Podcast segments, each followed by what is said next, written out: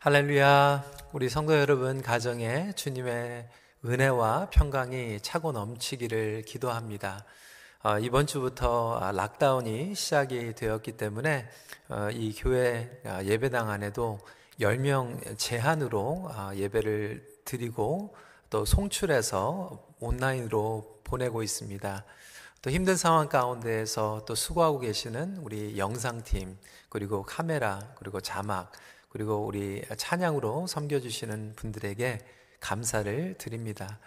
우리가 집에서 예배를 드리고 있지만 이 긴 시간이 어, 결코 낭비되는 시간이 아니라 어, 주님 앞에 더욱더 가까워지는 그러한 시간이 되기를 기도합니다.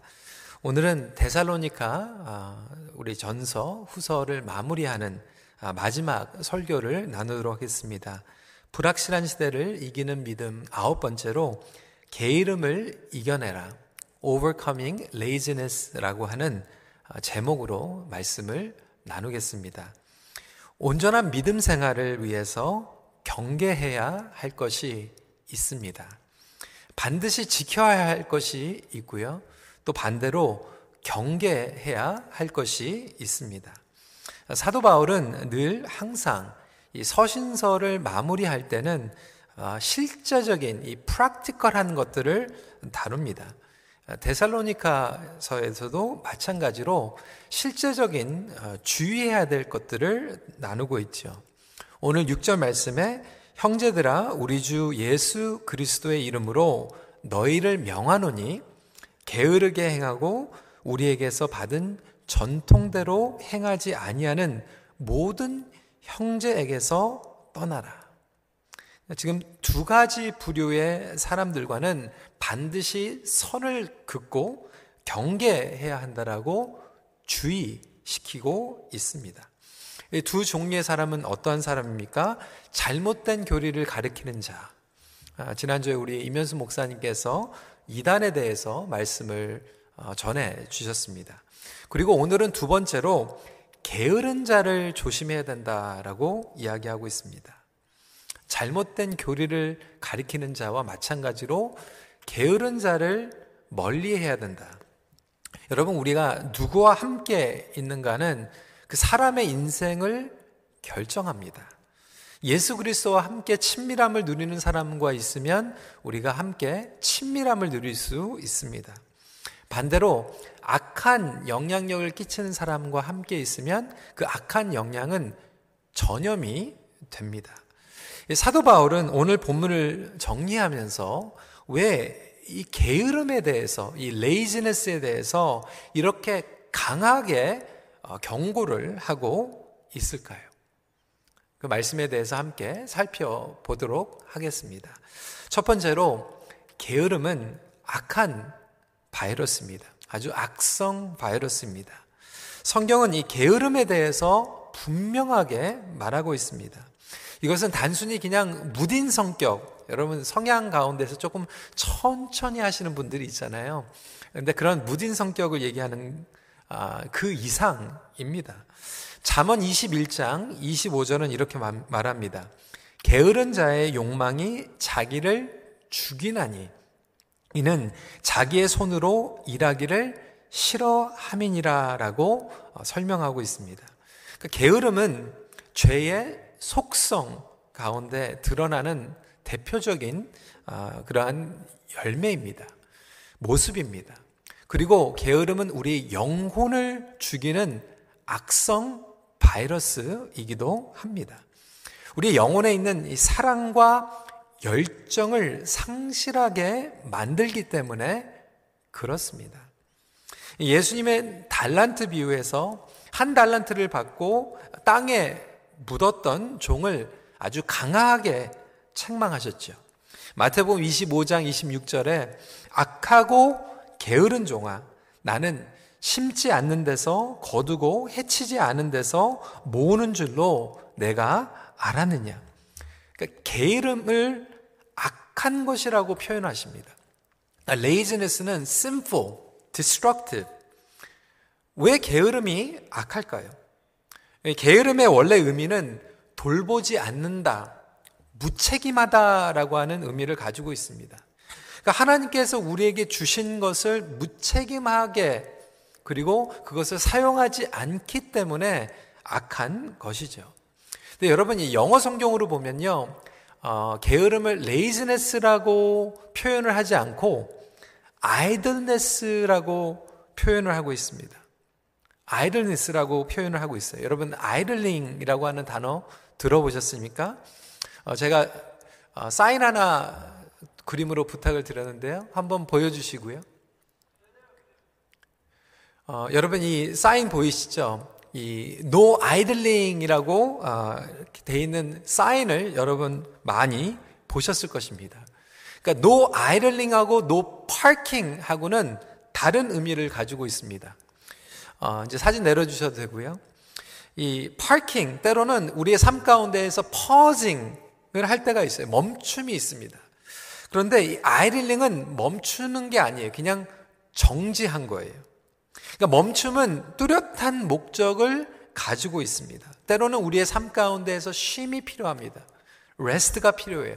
Slow down 할 때도 필요합니다. 이것들은 영적으로 건강하고 반드시 필요합니다. 하지만 이 정지 상태, idling이라고 하는 것은 이러지도 못하고 저러지도 못하는 목적이 없는 것을 말하고 있습니다. 그러니까 여러분, 우리가 잘못하는 것도 죄이지만 하나님께서 우리에게 주신 것을 무책임하게 아무것도 하지 않는 것, 이러지도 않고 저러지도 않고 그냥 아이들링 하는 것을 악하다고 예수님께서는 말씀하신 거죠. 지금 이 코로나 상태 가운데에서 어떤 분들은 정말 두려움 가운데에서 아이들링 하고 계시는 분들이 있습니다. 우리가 함께 모이지는 못하지만 영적으로 이 두려움 가운데에서 아무도 만나지 못하고 또 섬기지도 못하고 하나님께서 우리에게 주신 너무나도 이 귀한 시간을 하루 이틀이 아니고 한 달이 아니고 8개월, 9개월, 10개월 동안 그냥 막연하게 기다리면서 백신이 나올 때까지 아무것도 하지 못하는 그런 분들이 계십니다. 어떤 청년들은 어, 막연하게 기다리고 있어요. 어, 직장의 일자리를 기다리고 있습니다. 여러분, 일자리를 잡는 게 쉽지 않지요. 여러분, 그리고 잡이 없는 경우도 있습니다. 이렇게 8개월, 1년 지나갈 수도 있는 거예요.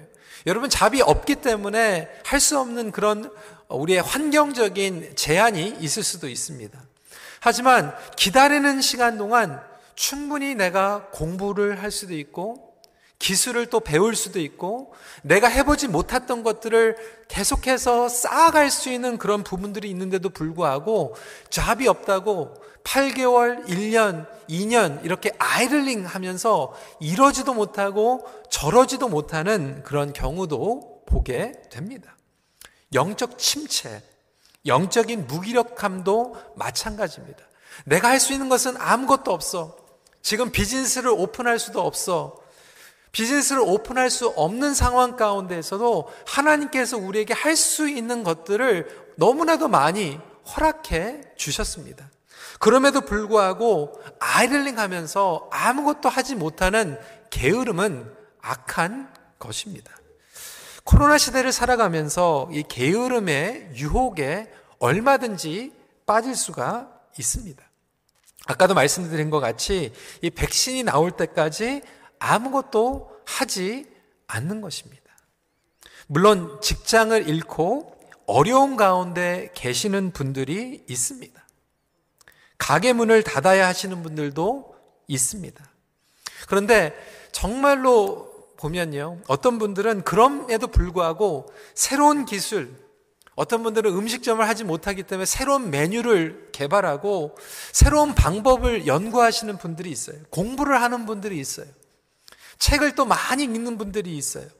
그런데 어떤 분들은 책도 안 읽고 메뉴 개발도 안 하고 아무런 생각도 없이 그냥 막연히 상황이 나아질 때까지 기다리는 분들도 계십니다.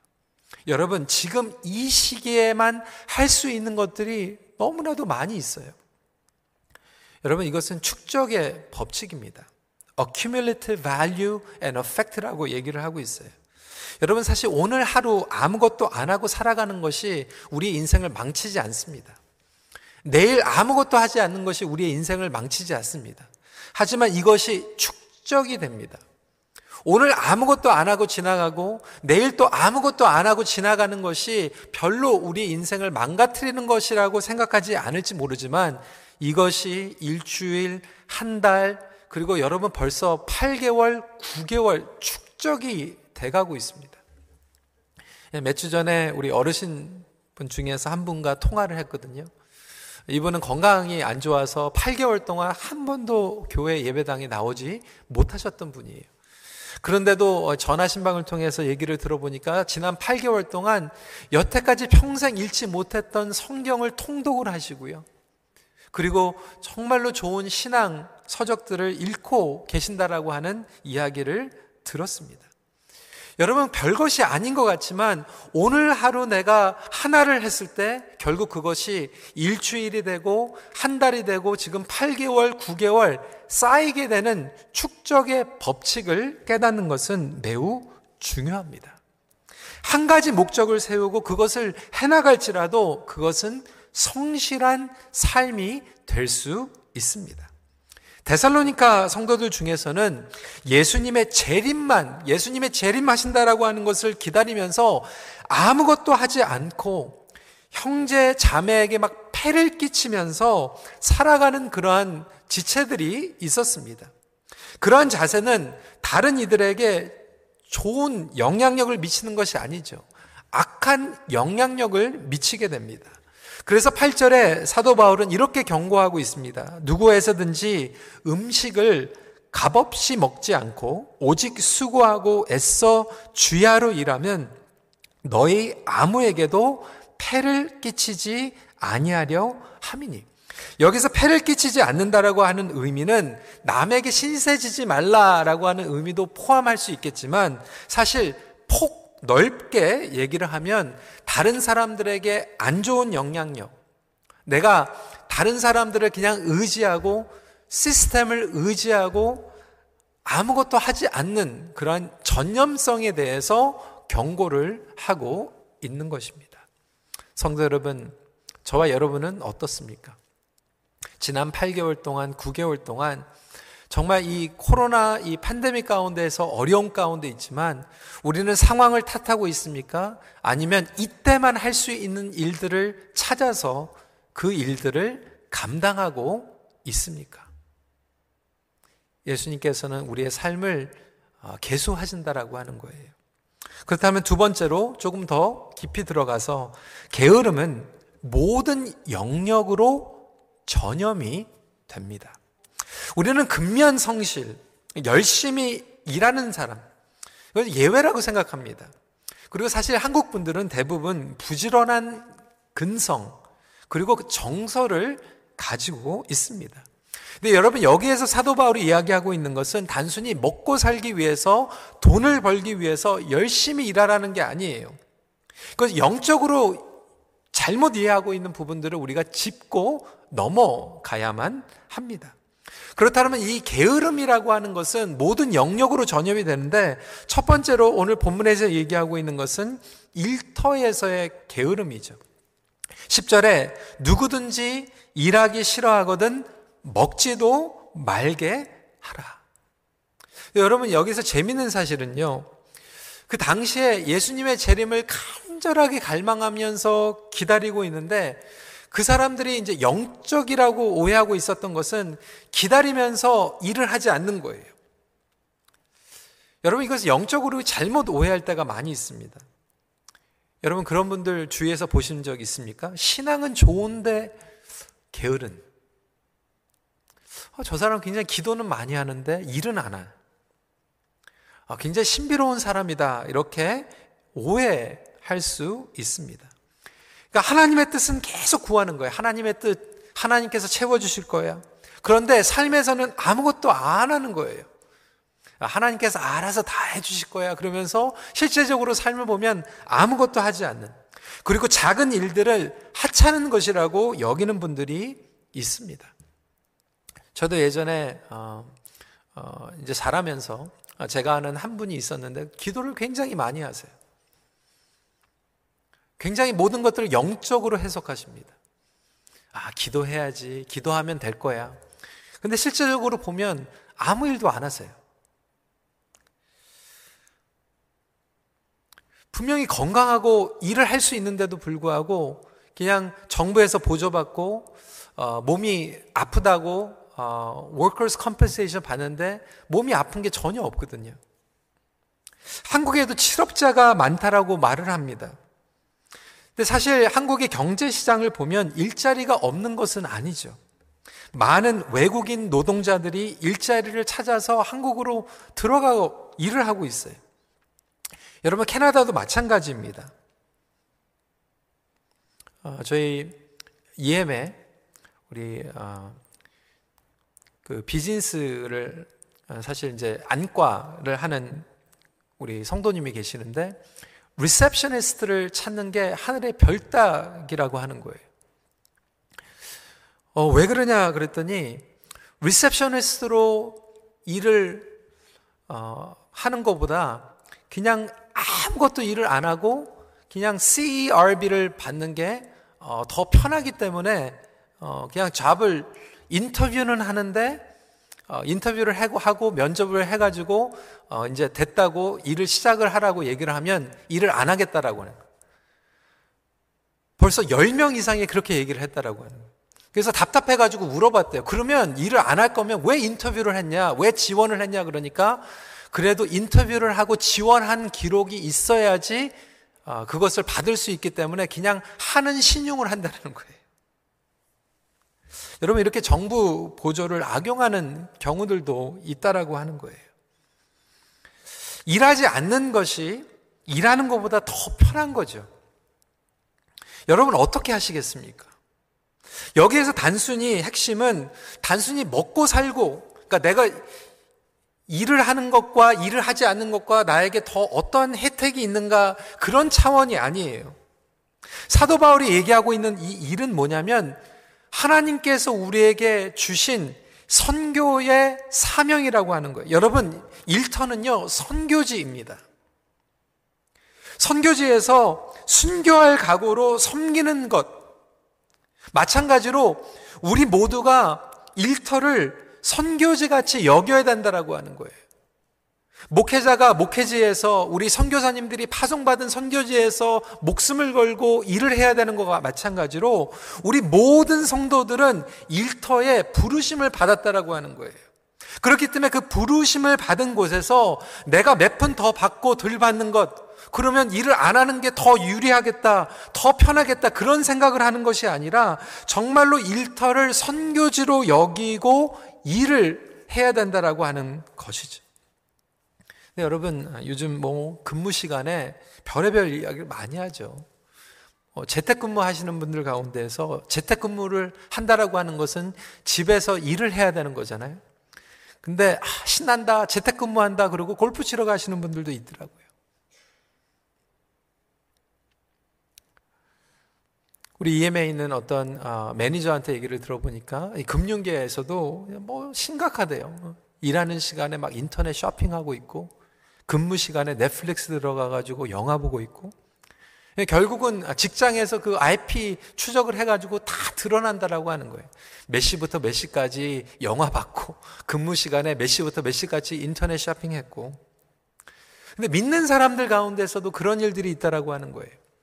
심지어는 대학교에서 강의를 하고 있는데 온라인으로 러긴을 하고 얼굴은 비추고 있는데 그 옆에서 게임하고 있는 그러한 학생들도 있다라고 합니다. 여러분 신앙생활을 잘 한다라고 하는 것은 단순히 일터에서 나는 월요일부터 금요일까지 돈 많이 벌기 위해서 일하는 게 아니라 신앙생활을 한다라고 하는 것은 사명을 감당하는 것입니다. 그래서 온전한 신앙생활을 하는 사람들은 직장 생활도 열심히 합니다. 물론 지금 불경기 가운데에서 정말로 열심히 일을 했지만 해고되신 분들도 계십니다. 안타깝죠. 여러분 잘못이 아닙니다. 하지만 우리가 직장 생활을 한다라고 하는 것, 그리고 사업을 감당한다라고 하는 것, 그리고 학생이 공부를 한다라고 하는 것은 정말로 사명 의식을 가지고 열심히 하게 되면 사실 직장에서 사업처에서 존중을 받을 수밖에 없습니다. 왜? 다른 사람들은 돈 벌기 위해서 하는데 믿는 사람들은 사명 의식을 가지고 하나님 앞에서 최선을 다해서 일을 하기 때문에 그렇습니다. 여러분 지금 상황 가운데 집에 계시는 분들도 계세요. 여러분 집에서도요 풀타임으로 일을 할 수 있습니다. 우리 어머니들 풀타임으로 일하는 것도 여러분 사명입니다. 돈 받고 돈 못 받고가 아니에요. 돈 되는 일이 아니더라도 하나님께서 그 일을 나에게 사명으로 허락해 주셨다면 그것을 부지런하게 성실하게 감당하는 것이 우리 믿는 자들의 자세입니다. 혹시 저와 여러분들이 일터에서의 게으름을 부리고 있지는 않습니까? 두 번째로 섬김, 이 비, 섬김의 게으름입니다. 11절입니다. 우리가 들은 즉 너희 가운데 게으르게 행하여 도무지 일하지 아니하고 일을 만들기만 하는 자들이 있다 하니라고 어, 사도 바울이 이야기하고 있습니다. 여기서 일을 만들기만 하는 자들 무슨 뜻일까요?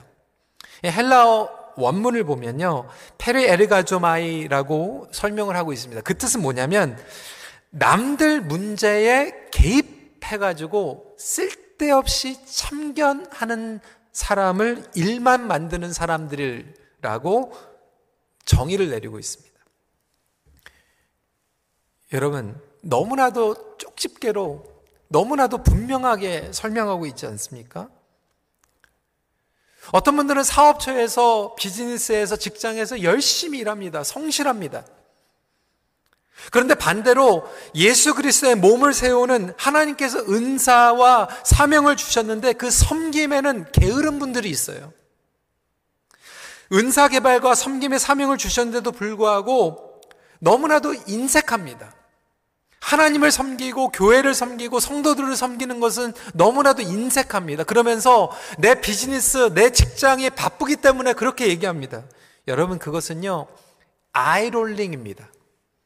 아까 게으름 아이롤링에 대해서 설명을 했잖아요. 그런데 어떤 분들은 일만 직장만 중요하게 여기는 우상 숭배를 합니다. 그러면서 섬기지는 않으면서 남을 지적하는 것들은 너무 잘하죠. 비판하는 것은 잘하죠. 아, 그거 그렇게 하는 게 아닌데, 저거 틀렸는데? 나는 하나도 섬기지 않으면서 하나님께서 주신 은사와 사명이 있는데 그것은 영적으로 그리고 섬김에는 게으름 가운데 있으면서 돌아다니면서 일만 만드는 거예요. 다른 일하는 사람들에게 불편함을 주는 거예요. 비판하는 거에 관심이 많은 거예요. 물론 나름대로 이유는 있을 수 있어요. 상처받았죠. 오해하는 부분들이 있을 수 있어요. 원망할 수 있죠. 상황이 그렇지 않습 니까? 여러분, 상황이 어려워도요, 충분히 할 수 있는 것들이 많이 있거든요. 중보기도 할 수도 있고요. 어려운 성도들 돌볼 수도 있고요. 오늘 다시 본문으로 돌아가서 그 당시의 상황도 안 좋았습니다. 주 51년경에 그리스 지역에 흉년이 찾아왔어요. famine. 근데 흉년이 찾아오니까 이 교회 안에 두 가지 양상이 드러난다라고 하는 거예요. 부지런히 돌보는 성도들이 있었고요. 반면에 아, 저 저분들이 열심히 하니까 우리는 그냥 그냥 묻혀 지나가도 되겠다. 상대적으로 비교적으로 더 나태해진 분들이 있었어요. 여러분 지금 이 코로나 상태에서도요 정말 부지런히 섬기는 분들이 계시는데 상대적으로 더 게을러지신 분들도 있을 수 있어요. 여러분들은 어떠하십니까?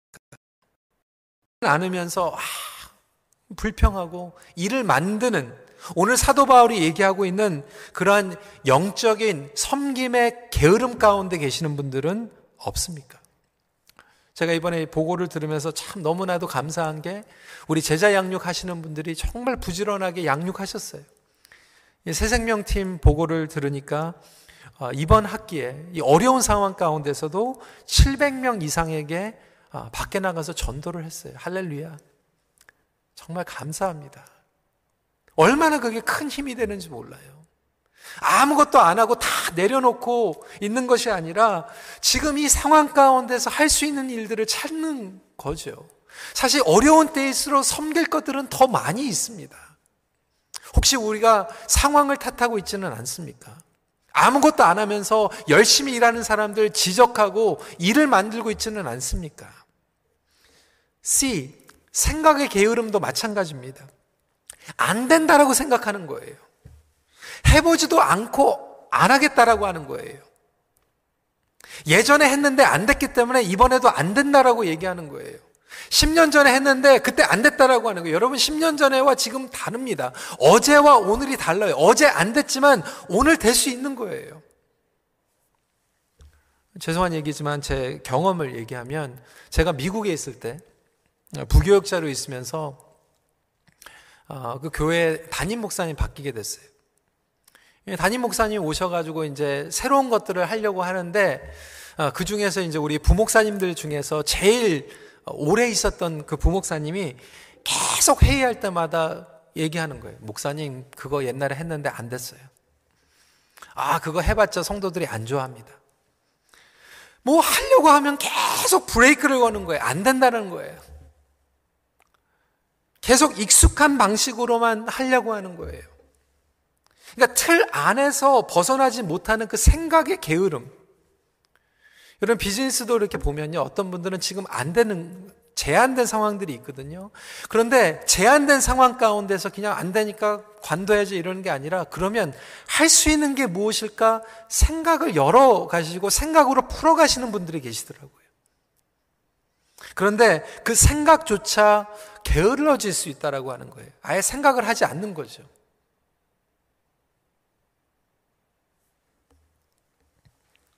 네 번째로 관계의 게으름. 여러분, 하나님과의 관계의 게으름은 가장 심각합니다. 어떤 분들은 자녀와의 관계에서 게으름 가운데 계세요. 지금 이 코비드 상태에서 식구들과 시간을 많이 보낸다라고 얘기하잖아요. 처음에는 다들 좋아하셨어요. 뭐 친밀함을 가질 수 있다. 정말 우리 자녀들과 부모님들과 얘기할 수 있는 그 시간들을 함께 깊은 대화를 나눌 수 있는 그러한 너무나도 절호의 기회를 주셨는데도 불구하고 어떤 가정들은 식구들이 모여서 대화하지 않고 게으르게 보내죠. TV 앞에서 뭐 TV 보는 게 잘못된 게 아니죠. 하지만 그 포지션이 너무나도 커져가지고 두려움과 열악함 가운데에서 정말 이 가족 간의 이 관계를 오히려 이 시간에 더 유독하게 만드는 것이 아니라 게을름 가운데에서 이 관계들이 더 흐트러지는 안타까운 일들을 보게 됩니다.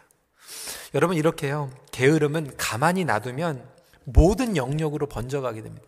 일터, 교회에서의 섬김, 우리의 생각, 우리의 관계 가운데에서 계속해서 번져가기 때문에 게으름은 악한 것이다라고 경고하고 있는 거예요.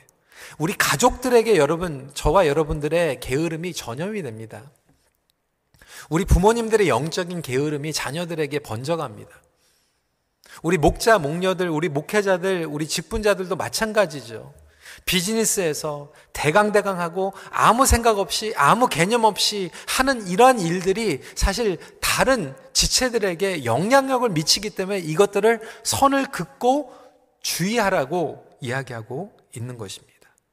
혹시 저와 여러분들의 삶 가운데에서도 이러한 전염이 번지고 있는 영역은 없는가? 다시 한번 살펴보는 시간이 되기를 원합니다. 그렇다면 마지막 포인트입니다. 게으름의 처방은 공동체에 있습니다. 구절 말씀입니다. 우리에게 권리가 없는 것이 아니요 오직 스스로 너희에게 본을 보여 우리를 본받게 하려 함이니라. 사도 바울이 교회를 개척하면서 그들에게 의도적으로 텐트 메이킹 하면서 보여준 이유가 있습니다.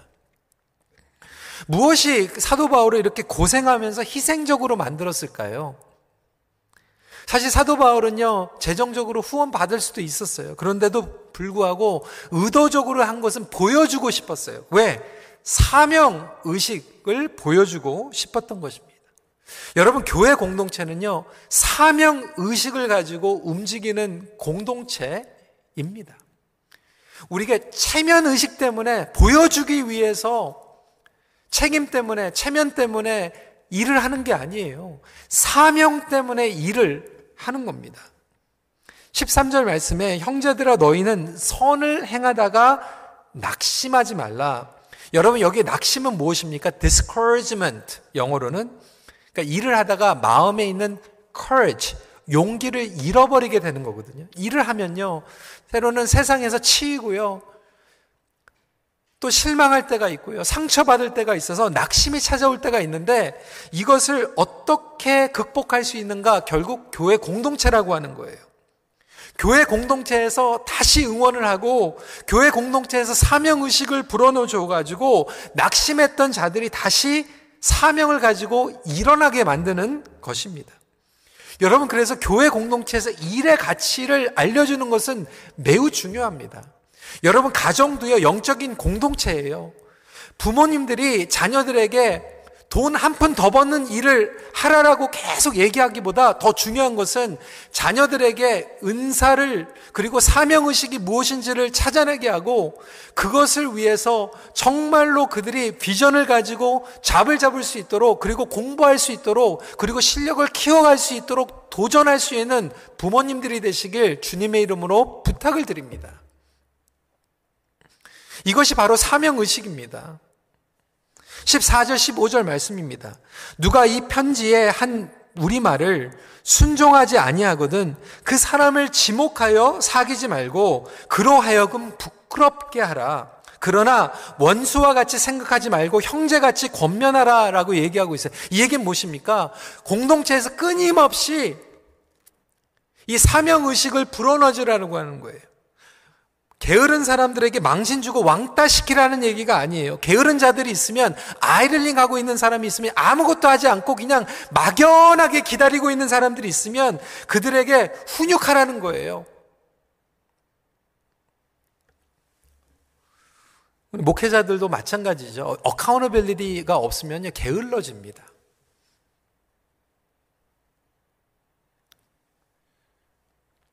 예전에 어, 어느 목사님 설교를 들으니까 그런 얘기도 하더라고요. 어, 휴가를 갔는데 어, 휴가를 통해서 쉬는 것은 굉장히 중요한데 그 휴가를 하는 가운데에서 자기가 얼마나 영적으로 게을러질 수 있는가에 대해서 이야기를 들었습니다. 지난 8개월, 9개월 동안 우리 목회자들뿐만이 아니죠. 우리 성교사님도 마찬가지고 때로는 장로님, 권사님 그럼에도 불구하고 정말 영적으로 무너져 버리고 해이해지고 하나님께서 주신 사명 의식을 완전히 뒤로 한 채 영적인 게으름 가운데 계시는 분들도 있을 수 있어요. 그런 분들에게는 우리가 계속해서 도전해야 된다라고 하는 거예요. 공동체의 역할은 본을 보여주는 것이죠. 그리고 이 불확실한 시대를 살아가면서 이 공동체의 역할은 얼마나 중요한지 모릅니다.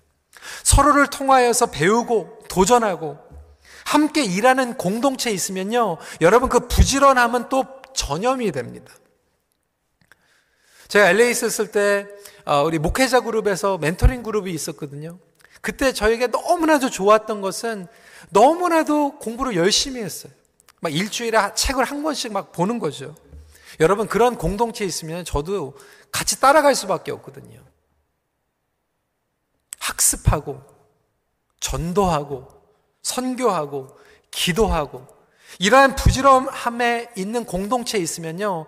저와 여러분들도 같이 부지런해질 수밖에 없습니다. 근데 가정이요. 교회 공동체가 목장이 어, 게을러지잖아요. 그 전염병이 걸리잖아요. 그러면 다 게으르게 됩니다. 저와 여러분들이 결단해야 합니다. 지금 이 락다운 가운데에서 우리 목장도 마찬가지고 위원회도 마찬가지고요. 여러분 은사대로 정말로 할 수 있는 일들을 찾아내세요. 부지런하게 사명을 감당하십시오. 매년 그 고를 정하세요. 너무나도 감사하고 감 사한 것은 저에게도 그 멘토링 그룹에 있다 보니까요. 지금도 꼭 읽어야 될 책들 그 리스트를 뽑아가지고 서로 보내줍니다. 때로는 제가 구할 수 없기 때문에 미국에서 보내주는 그런 경우도 있어요. 반면에 이 관계도 마찬가지고 게으름을 조심해야 할 것입니다. 공동체에서 이렇게 성경적인 지도와 양육, 훈계를 게을러 하게 되면 결국 이 공동체도 사명 의식을 잃어가게 됩니다. 여러분 매튜 폭스라고 하는 분이 이렇게 얘기했어요. 게으름의 가장 적절하고 유일한 처방은 당신 안에 있는 불꽃을 발견하는 것이다. 여러분에게 불꽃이 있습니까? 그걸 발견해야 된다라고 하는 거예요. 아, 오늘 게으름에 대한 설교를 듣고 내가 더 부지런해야지. 노력해가지고 여러분 안 됩니다. 3일도 못 가요. 여러분 부지런해지는 것은요 결심으로 되는 게 아닙니다. 나 이제 더 열심히 일찍 일어나야지 책 좀 읽어야지. 여러분 그 결심 가지고 안 돼요. 여러분 정말로 이 게으름을 이길 수 있는 것은 내 안에 있는 불 꽃을 발견하는 것입니다.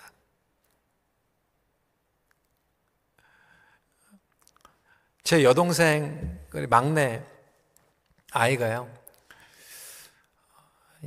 밥을 잘 안 먹는 거예요. 편식하고 막 밥을 잘 안 먹으려고. 근데 제 여동생이 이렇게 얘기하니까 밥을 팍 먹더라고요.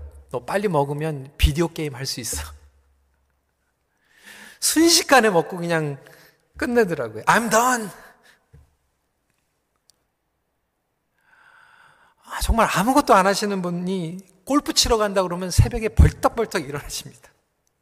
그 전날 그냥 골프채까지 다 닦아 놓으십니다. 그 안에 불꽃이 있는 거죠, 불꽃이. 여러분, 사명은요, 불꽃입니다, 불꽃. 왜 지금 이 어려운 상황 가운데서도 무너지지 않고 다시 저와 여러분들이 누워있다가도 벌떡벌떡 일어나야 되는 그런 불꽃, 그런 사명이, 소명이 저와 여러분들에게 있습니까? 주님 다시 오실 때까지 감당해야 될 그런 불꽃이 있습니까?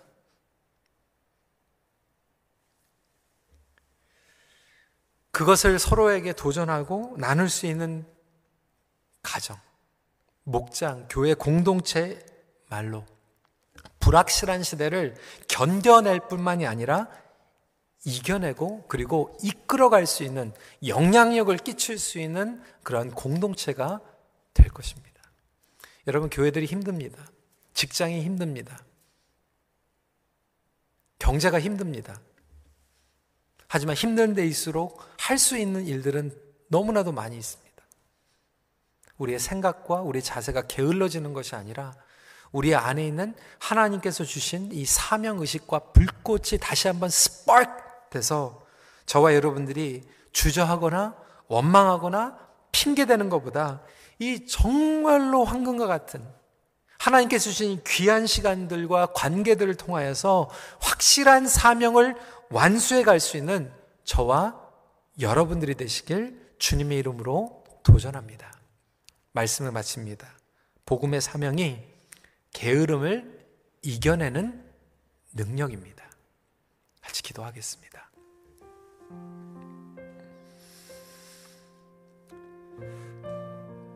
우리 시간에 오늘 말씀 붙잡고 함께 기도로 반응하는 시간 갖길 원합니다. 지금 이 코로나 사태로 말미암아 직장을 잃으신 분들도 계십니다. 저희들이 안타까운 마음으로 함께 기도하고 있습니다. 하지만 여러분 돈을 버는 일만 일이 아닙니다. 하나님께서 여러분에게 지금 주신 일들이 분명히 있습니다.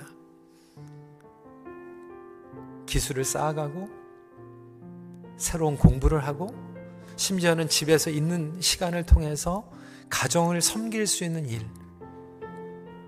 교회 공동체를 섬길 수 있는 일, 그리고 나와 같이 어려운 상황 가운데 계시는 분들을 섬길 수 있는 일, 얼마나 많은지 몰라요. 우리 시간에 결심했으면 좋겠어요.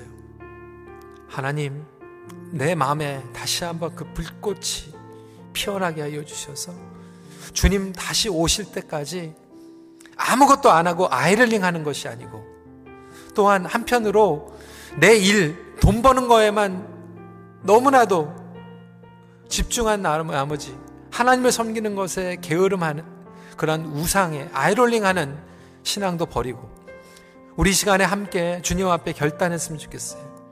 하나님, 우리가 그 사명을 가지고 일어나게 하여 주시옵소서. 우리 교회가 우리 가정이 그 사명을 불꽃 같은 사명을 가지고 나아가게 하여 주시옵소서. 이 시간에 함께 기도하는 시간 갖도록 하겠습니다. 기도하시겠습니다.